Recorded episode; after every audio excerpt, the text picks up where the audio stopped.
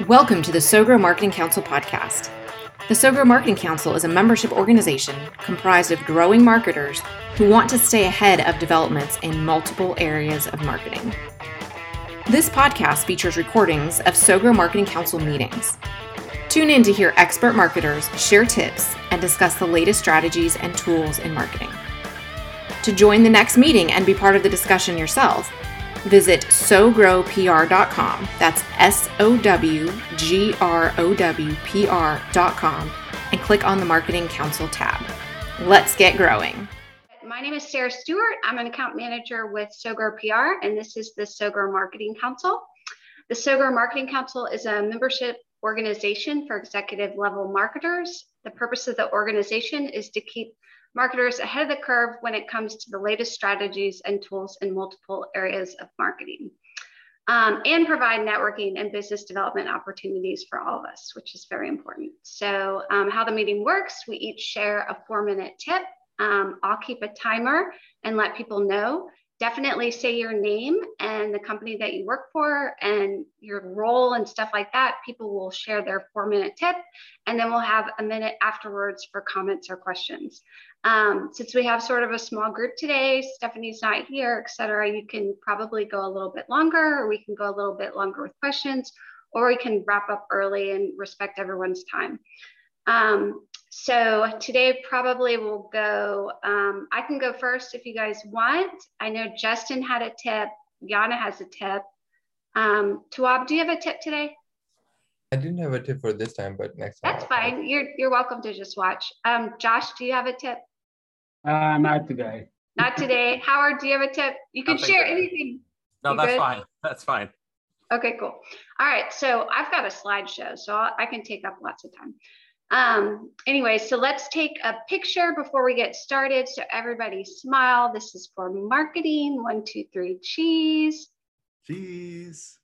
Cheese. Cheese. Thank you. I appreciate that extra cheese. Um, I like extra cheese. So I'm going to share my screen. Um, we do a lot of content marketing. I do a lot of content calendars and content planning for our clients. Um, you know, and it's really important to also, you know, not just do that content marketing, but always look back quarterly at what's working and what's not working. Um, I like to look back at our content um, for three um, three month, six month, and 12 month intervals. Um, I like with social media to sort of give a little bit of space so I can see some of the trends and things like that um, and what's performing well on social channels because you know if you bunch it up too quickly sometimes you don't see the cycles of what's going on. Um, so those are um, when you're examining your content i like to look at impressions and click-through rates. So impressions is how many times your content shows up you know on someone's screen not necessarily they're engaging with your content. Um, you know it can even be 50% of the screen. So you know just knowing that you've got those eyeballs that type of thing for whatever whatever content that you posted. The click-through rate however is more about the engagement. So that's i got reactions i got shares i got those type of things. Um, and the difference is like this is linkedin and we do a lot of linkedin marketing and things like that. Um, you know you can bring it up under updates is where we look and you've got the impression curve. Um, but I want to show you this one. So you can see the impressions, but then the click through rate will give you the percentage. And you know, typically the higher that is, the more people were engaging with that content. So, you know, it's good to look at both things because you know, you know, it got that many followers, it got that, it got that far. But if it, you know, got followers, but it had a really low engagement rate, I mean, or if it had views, but a low engagement rate, that wasn't such a great post. Um, then the next thing I like to do is pull up, you know, compare, pull up the top five for impressions, look at that content, you know, what is it, what performed well, um, and then pull up the top five for click through rates. Is there anything different about those, you know, and again, what performed well? Then look at the bottom five posts and examine, you know, what did the worst? Um, and then the winners and losers will surprise you. So this is a company that we've been doing um, social media marketing for. And this post is like their highest performing post of all time. And it's just this, you know, some picture that someone took of this worker there doing like a Bernie Sanders thing, you know, but it's funny and it's literally like it's the best performing over like a year and a half period. Um, so you need to watch that. Here's another high engagement post. Um, it's a Halloween picture with all the employees. Um, did really well, got great engagement, great clicks, all that type of stuff. People love to see, you know, when you're posting for B2B, sometimes businesses can be so focused on being thought leaders and looking so important and putting their shiny brand materials out there, they're forgetting their audience is also their employees, um, you know, and that they need to, and that even potential customers want to see a happy company, a cool place to work. So you need to consider that audience and highlight those people. Keep going. Here's another one that they posted that performed really well. Animals always do well on social media. It's just, you know, put a picture of a dog, you know, cats, etc., whatever. Um, those perform well. Here at a trade show, they have this company does, you know, reflective gear for construction workers and safety workers. And they had this cute dog that came by and had on a bunch of gear. And this dog actually, it was a double bonus. The dog is an influencer with his own following.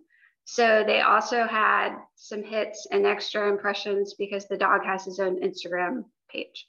Of course he does. Of course he does. So low engagement. Here's some, you know, they they had like new branding, you know, nice and shiny, but it looks like an ad. Um, you know, this was one of the lowest engaging posts. You know, it looks like oh, we've got stocks and sizes. You know, people when they're looking at social media, they're watching social media at night while they're watching TV and they're flipping through and scrolling and like they'll see something like that and they're just like next not very interesting.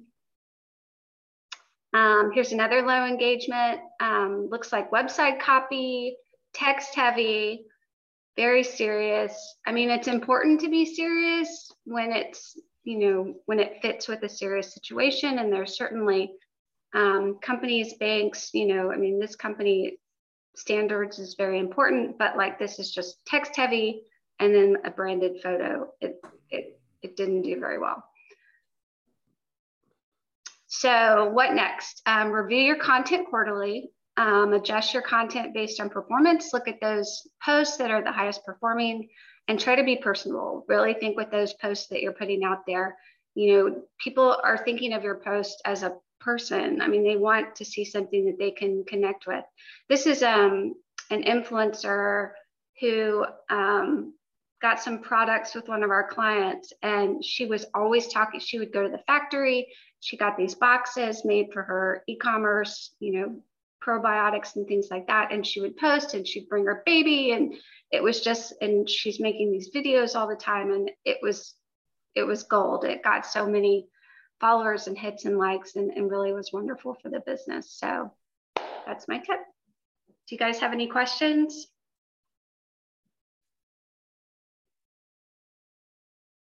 Question? for somebody um, for somebody who might not have like a team or a lot of knowledge because they're doing everything themselves what do you suggest they do when it's time to review? What do they look like? So looking at impressions and the statistics is great but then what? Yeah right. I mean well i mean like that's why i say take the top you know take the top five or the top you know performing posts that you can look at and see you know what about these posts is resonating with people? Is it you know sometimes i think too we can get we want everything to be so perfect and people often identify more with the post they're personal something you know um, about it seems off the cuff. And i know it's hard to plan that all the time um, but you know think of ways that you can do it. Um, come up with, you know, maybe like what are what are some of Yana? Tell me an example of what you're struggling with. Exactly. Oh, so like uh, for example, sometimes uh, customers have an issue with um, you know being told that certain things don't work, and then they look at us and like, well, this is what our business is about. This is what we're used to. Um, like we can change the tone, but how do you change? The way you sell something if you're not selling it. So sometimes it's just like ingrained in their business. And no, it's not, and, it's not necessarily my job to tell them. So sometimes I, I give them something based on logic, um, but doesn't necessarily mean it's going to help their business grow. You're you're absolutely absolutely right, and that's the biggest. It's like sometimes I'm banging my head, and and I'm even like giving the reports and trying to you know going back and forth between giving them the hard truth and you know the soft truth that they want to hear that oh this is all great. Everything that you're that you want to do or that you've been doing the whole time is great. Um, what i have what like think of campaigns or things that you can fit in there that are more personable. Like for let me give you an example. Um, we have a customer that uh, is a meat packaging company. Um, they do european meats and things like that. And a lot of their content was looked like an ad, you know, just pictures of food, pictures of products. So we came up with an idea to do um, a meat lover contest with their customers and have the customers submit photos of their favorite grilled meats. And then we could feature the different photos and even feature like most adventurous grill, um, most, most adventurous dish. But like, and for the client, that was like a structured way to say we're still going to do this branded, but we're going to take it in a direction that gets more user generated content and more lively. So, like, I think thinking of stories that you can tell, Justin could talk forever about this too. Um, like stories that you can tell and maybe sell those stories to your customer and get them on board. Another one is like even just employee of the month, that Bernie Sanders. And most companies will get on board with that and the, you know the employee sends in the photo you know try to like not brand up the photo too much or you know i found like typically the photos that i post on social media if i um, if they're overproduced they don't do as well as the ones that look more just like this one like this this lady where it's just more off the cuff it's not a like great that. photo but it's real and it shows emotion and sometimes it's hard for us marketers to keep our hands off of it. like I, right. I looked at the photo, I want to frame her differently, but uh, it's real and it's it looks spontaneous, right? I think that's what what is the appeal to that. I think sometimes we just got to leave our grubby hands off of things. Hard. Yeah. Yep. Yep. Exactly. Yep. So that's my tip. Any other questions? All right. Um, Yana, Tori, you want to go next? And then Justin, sure. and then and then we'll wrap it up. That's good. Okay. Um, so today I wanted to talk about the evolution of spam filters. I keep telling everybody what they can and can't do, and uh, let's talk about how things work or how they've they've become, uh, and they've come to be. So back way when uh, I was a baby and I wasn't using email. Um, it was the Wild West. Uh, people used to, you know, grab as many IPs, as many emails as they could, and send out their their blasts, and just, you know, hope it landed somewhere and somebody interacted with it. And it used to work. People were very excited about it, and then we got very annoyed about it very, very quickly. Uh, back then, people used to take care of their own infrastructure. So if you know um, if you had a business and you needed to protect yourself, you would come up with certain rules that would stop certain various actors. And usually was after they had done something. And sorry for my dollar store version of Janis Joplin voice. Um, the weather doesn't like me here. I apparently need more humidity in the in the air. Um, so what would happen is the mailbox providers would try to intervene. You know, usually they would it would be after something happened. So somebody would spam from a particular place, and then we just block that place. Uh, and that was it. Then we realized that we needed something that was maybe more community based and that everybody needs to take care of and you know help each other grow it. So then um, the mailbox providers started allowing certain businesses to be whitelisted, meaning any traffic coming from XYZ could come in because we trusted them and also started looking at keywords uh, we found that people were copying each other's like spammy, you know, phishing, spoofing kind of well, phishing, spoofing. They were they were copying other people's brands. They were trying to to oversell. You know, think all those like beautiful emails we used to you know forward to each other and people were like don't do that there's like mm. stuff in the email don't open the email don't download the, the things um, so content filtering was really good but that really hurt people uh, in certain businesses you know like certain medicinal properties of certain stuff is not fine when it's a scammer but if a pharmacy or pharmaceutical company is sending it it's totally fine why are we blocking through content and of course, a lot of block lists came to be. So these are like independent organizations outside the mailbox providers, outside the businesses that are just receiving a bunch of email and trying to learn and and grow to make better decisions. So this is where the IP reputation came in. So we wanted to see so sort of so you know tools came to be. People weren't using their own infrastructure to send one to one. People started sharing infrastructure. So you think you know the Mailchimps and the constant contacts of the world. They had a bunch of IPs that multiple customers could send from. Um, so then what do you do? Then it becomes more complicated again. So now we're lo- starting to look at spam complaints. Not that we didn't before, but we're starting to make decisions based on them. So we had the bounces, you know, you're sending emails to people who don't exist. We should probably penalize you if you keep doing that. Um, people are complaining about your emails. You should get penalized. It was very black and white, let's say. Uh, we've got a bunch of feedback loops, which is all these answers coming back and forth from sending uh, places all the way to the receiving uh, places. And they started automating a lot of these decisions. If you have too many spam complaints, block for XYZ amount of time. Um, if you're emailing people that are, you know, constantly bouncing, then you're probably not emailing people you know. And it just started being automated. So, of course, certain things for certain business types, it could become an issue. Uh, because of the business they're in. So I don't know. If you're thinking about adult websites, sometimes people tend to put fake email addresses. Is it really their fault that they, you know, they send a welcome email or I don't know they send a welcome email. They send emails and they bounce a couple of times, especially where the tools don't automate. Um, you know, after four bounces, stop emailing them. That was still not a thing so much. So people are getting penalized for good reasons, and some people getting penalized just because that's how their business model worked. So then they started, you know, they're like, no, screw this. Um, we need more information. People are complaining. Things are going too fast. The amount of emails being sent out in a day is like growing way, way, way too fast. And we decided, and I, that's what I call it, the Equifax of email. We're starting to put reputation. We care about the sender. The IPs are great because, you know, MailChimp and Constant Contact are taking care of them, but who's really creating the issue? It's not them, it's the senders. Which side note, if you keep moving email marketing service providers because things don't work well, it's probably you the problem, not the sending tool. They have an army of people like me that work there. Um, they know what they're doing. They know everybody. They can literally call Google and say, We're good. Um, so if you move around and things are good at the beginning and then they go down again, you need to change something on your end. So back to the real story. Um, domain reputations start becoming important um, we care about the engagement you have with users. And we want people to interact with your emails. We want people to to reply back.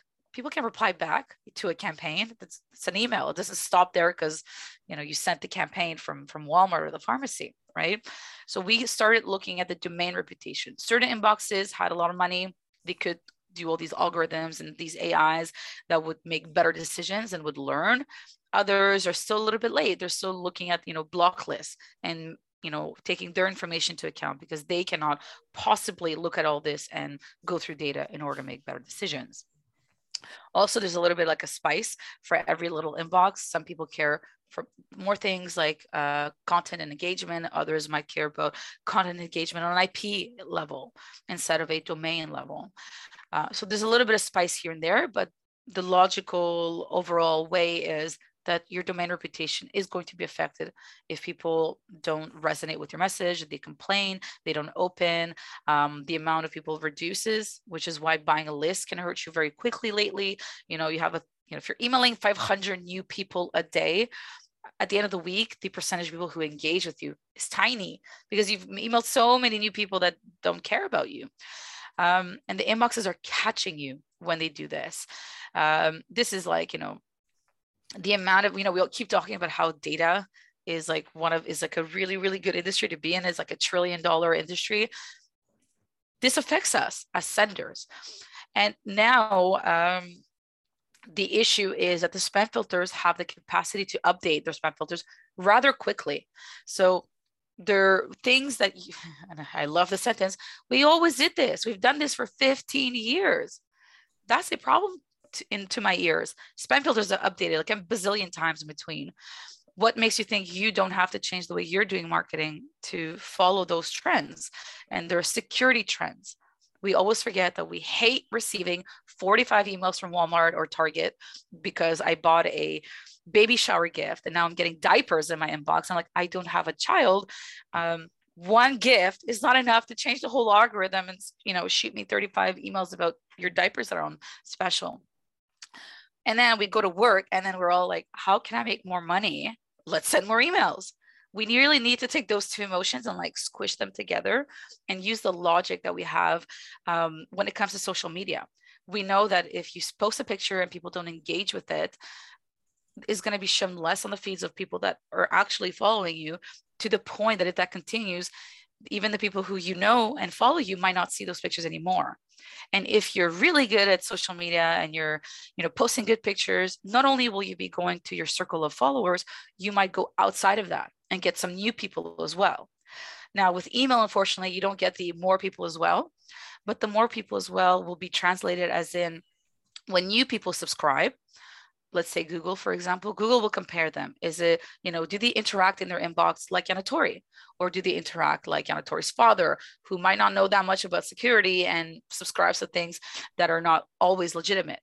So I might not get an email, even though I just subscribed and my because my inbox is going to try to guess what I'm going to do with those emails.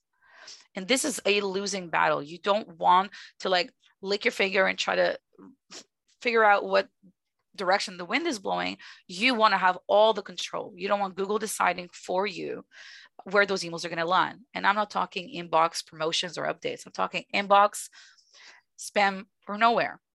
Um, unfortunately, the the security of I, I like to call it the the the negative annoying security protocol we want to reduce the amount of friction. We want to reduce the amount of volume people are getting. I mean, all these emails have to be stored somewhere. It is a lot easier to say, Yanatori is never going to care about this.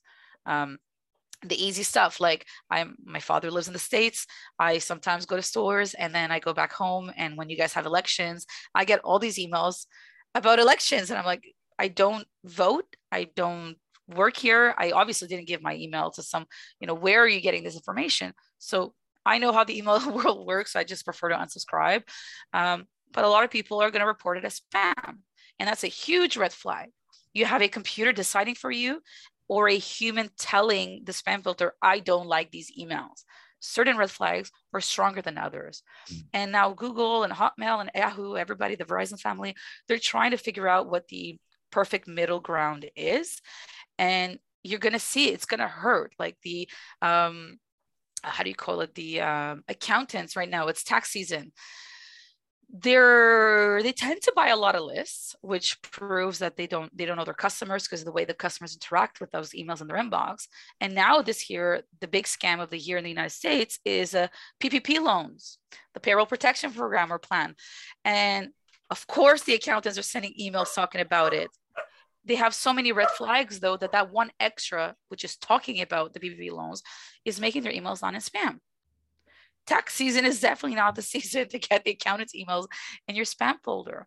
Yeah. um, so it is quite interesting to to have conversations with customer with customers who are not able to inbox correctly anymore but still holding down that i've been doing this for so long. So it's really important. We need to like change hats user you know consumer hat and say do i like this email uh, then probably my customers won't if they don't. And then just be real the world is changing technology is changing. We also need to change the way things we're doing things. And sending that regular email once a week um, doesn't work anymore. It's uh it's fun times for me. even one even once a week is that too much if it's not good? It content? depends on your audience. That's the thing. Uh, Google and the spam filters have become smart enough that instead of just looking at these, you know, she pays her bills on times, everything's fine. We should give her a million dollar house. Now they're like, well, the economy is not doing that well. She might be paying her bills on time, but is that enough? What if something they're trying to be more complicated and make better decisions?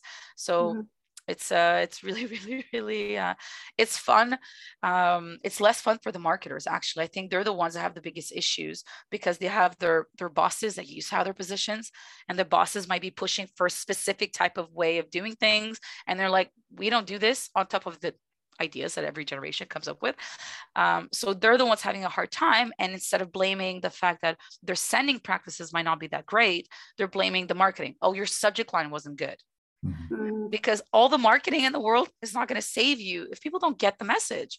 It's, it's very obvious to me, um, but people have this innate belief that if you send an email, people are going to get it. I'm a legitimate business. Why would Google not love me anymore? Like, what did I do? It's, it's what you didn't do. You didn't reduce your volume. You didn't target people correctly. Uh, you're sending the same message to everybody. You're buying lists. You know, my favorite exercise to do is imagine all email people just disappeared off the planet, alien invasion, and you guys were in charge of creating your spam filters. What rules would you come up with? Usually, when we do this exercise, businesses come up with the, the rules that would block their own emails. Like, well, if there's two companies across the world that have the exact same list, they probably bought it. You buy lists, why? But it's legal mm-hmm. in the United States. It is legal, of course it is, as long as you have an unsubscribe and an address, but Google doesn't care. So mm-hmm. uh, it's it's a uh, sometimes it feels like a catch 22 but i think the real reason is that we, we have a hard time stopping you know things have worked so long. Why will we change our whole business? Why do we have to do research? It costs money you know doing these a b test campaigns again. It, but you're losing money when 30% of your emails are not landing in the inbox and you don't know which 30% um, so to me is how much you know are you valuing your lists and the interaction with your customers so maybe, you know, switch that over to um, research and understanding your customers. I don't really see an issue trying to understand our customers through social media, which is literally somebody else deciding where the picture is going to be shown and to whom. Um, of course, we know how it works a little bit and we can kind of manipulate it. But with email, you have, if you have good deliverability, you have 100% of the control who gets the message at what time and what the message is. With social media, you put a picture and you just like pray the algorithm, the God algorithms are going to come and save you. Uh, with email, you have control who you're talking to, so it's up to you. Um, but I am annoying. I know that I can be very annoying when I come in. Like my emails aren't inboxing, and it's like you have to do this and this and that. It's like, well, we never had to do that. So it's like a, a circle conversation. I can see the conversation coming. Yana Tori, is it is 30% about the average of how many emails are not delivered? Yeah, at the moment, that, that's the average at the moment. Uh, a cool, a cool just, thing. Did they just where do they go? Uh, they go to spam or nowhere. So nowhere. like social media, Yana Tori hasn't opened the American Walmart emails in a while. She's not going to get them. Mm-hmm. Um, of course, there's some there's some intelligence there. So, for example, you're thinking, you know, you Googled uh, a flight to Tokyo five years ago, and then you get an email every single week. Do you want to go to Tokyo today? Do you want to go to Tokyo today? so you might report those as spam and not get them anymore. But if you mm-hmm. do buy a ticket, they you will get the receipt and the information in the inbox. They're they're able to make the difference, but not always. I mean, it's a computer at the end of the day. Um, so it's really really important. The worst thing you can do is get people to to click on spam and the other thing is to, to send to spam traps to emails that are purposely done in order to catch you sending emails to people who have not subscribed. And it affects mm-hmm. you even if countries where the laws aren't that strict. And i mean california is strict new york is coming up. I don't think anybody in the united states can make the difference between a, a Mary, like a californian at gmail.com and a new york one or a, an illinois one. So it's better not to buy lists and to figure out now before you really have an issue how you can go on the organic route. You know mm-hmm. maybe email might not be your first touch point anymore. Linkedin would be or so i mean also linkedin is kind of spammy. I don't know what you guys get in your inboxes on linkedin but i get a lot of stuff. Um, but that's the thing. Now is the time to start switching because you're going to be very very disappointed uh, when one day none of your emails land in the inbox at all. So now is the time for the uh, email evolution within your company. Does anyone have any questions for Yana Tori? Any other questions? Uh, no more of a comment or discussion point, but um, you know, a few years ago, we would talk to people about uh, that were building big followings on social media or YouTube subscribers, and we would say that's rented ground. At any point, that platform could yank those people from you. Always be converting those people into emails. Right. So, and I know you're not arguing against having your own, you should always have your own email database of organic opt in emails, but anywhere you've got them in, in on digital, you're trying to move those people to an, a conversion to an email lead at some point. Of course. So you have to. Now, that also doesn't protect you, right? Because if they unsubscribe or they block or even report you as spam, which yep. some clients do unknowingly, uh, it happens. Uh, but I, I, think that your safest spot is uh, still email. Yes. Because it's got that great ROI. But you're exactly. right. They're they're just going to make it hard. I mean, the new Apple laws, the GDPR coming over here, they're just going to make it harder and harder for us to yeah. use email. It's it's it's up to us to change the way we market through email. You know, we don't we can't do those like you know weekly emails where we you know add a blog post like read our newest blog post if people are not don't care about it you're wasting volume. You want to have high engagement. And you know 30% open rates i mean even was it verizon that said in 2017 60% of those are fake. So your 30% is not 30 it's 10 so right. you're already at 10. And now Apple and Google and Yahoo, they've been blowing up those open rates because spam filters can check, especially if you have a high phone base, people opening, that's where the spam filters right. will open. It's horrible. So send people the message you want, they want, and don't send it to everyone. Just send these people what they want, these people what they want. That's right. the problem. It's a lot of work. a lot of work. It is a lot of work. Yeah, we've got a we've got a roofing client and he doesn't have a huge database but he we talked about segmenting. So he's got nice. insurance uh insurance brokers versus residential, but also then um oh. commercial, you know, and it, it again, these aren't huge lists, but if you want your open rate to go up, you send the right message to the right person, yeah, right? Exactly. So, so it takes more work, more billing, but uh you but you're now you're sending these little lists and you can say, look, your engagement is much higher for that. Uh, and click throughs, so then uh, ergo click throughs generally follow that. But yeah. that's, you know, as marketers, you're right, uh, Yana Tori, that's what we bring to them and say, this is going to be annoying, but uh, we think this is going to work better now. Yeah, and there's so many tools that can automate it. Like Kickmail has a free automation tool, like from the beginning on the free account. If you want to have all these lists and tag them and do all these like magical things, uh, you can. You can automate it. Finding the right tools sometimes help. Mm-hmm. And people forget that the emails don't have to scroll 25 times. I mean, how many times have you scrolled and read a whole email? We just pan. So if you have a five messages, that gives you five emails to write. Like right. don't don't put it all in an email. If you don't have, especially if you don't have the time. That's what I like to tell people because most people have a really long email. One call to action per email. Yeah. One is enough. Uh, people are, it gives more chances people receive them, or you can send five different emails to five groups of people. I think it's uh, segmentation is key, and the, the yep. spam filters know it they can they can tell who are all the con- the contacts that you've ever contacted using Gmail. They know, and they're like, oh, this time is these people. Oh, this time is these people. Oh, these people. It, they're they're they're pretty quick, pretty fast, and they've got millions, if not trillions of dollars invested into them over the last, you know, 15, 20 years. Um, I mean, they make mistakes too. So why give them any opportunity to make a bigger one under yeah. our name? Yeah, indeed. All right, Justin, you ready for your tip? Sure. Yeah. Um, well, share. I got a presentation. Awesome. Uh, I think you have to disable the sharing or enable it. You should be able to. Um, it says host disabled participant screen sharing. All right, I'll make you the co-host. Try that.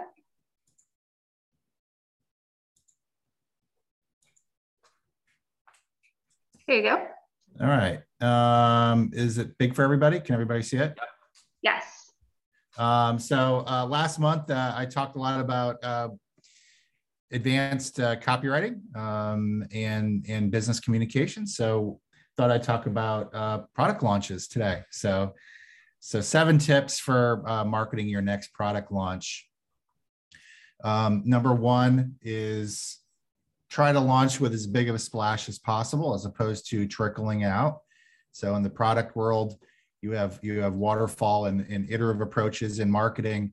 Um, having a bigger approach uh, will give you often give you a, a much bigger uh, splash, and um, sometimes that may be difficult um, with the amount of time it takes to develop some marketing content like video, uh, but it's it's worth to it's worth it to uh, figure out how the timing of everything so that you can try to launch something within a within a week uh, time span. I've, I've, seen the ROI um, differences and it's it's pretty telling. Um, here, here's one. Um, ownership is everything. So on a team, uh, try to assign black dot owners to particular topic areas like one person will own content, another person will potentially own ads or customer communications or PR. And they're not necessarily doing the work. They may be working with an agency um, um, or freelancers or other people doing the work, but they're in charge of it. And they're the ones reporting uh, reporting on the ROI or reporting on the strategies behind that. Um, it's good to it's good to have for everybody to have ownership of, of, of their area. Otherwise, you never know who to assign uh, kudos and, and, blame to, and things uh, often don't improve. Um, you've heard me talk about this before, but positioning always comes first. Um, make sure that you have a solid positioning and messaging strategy um, for your product launch. Um, how is it different? What does it do? Uh, how is your message going to resonate? What's your ICP, your your customer profile, et cetera.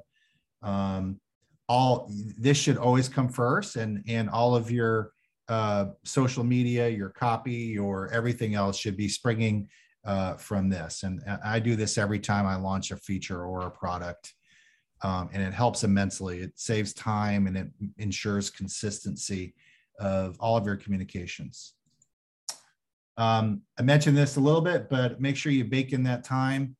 You know, product delays will always happen. Um, it will 99% of the time, something will be late, and that includes the marketing. So make sure that as your product team is working um, on a product, uh, whether it's a tech company or something else, make sure that you have the most accurate visual assets so that you can build videos and social media posts and other things and make sure that again that you're baking in that extra time um, because you don't necessarily have to have your marketing launch the day the product itself launches.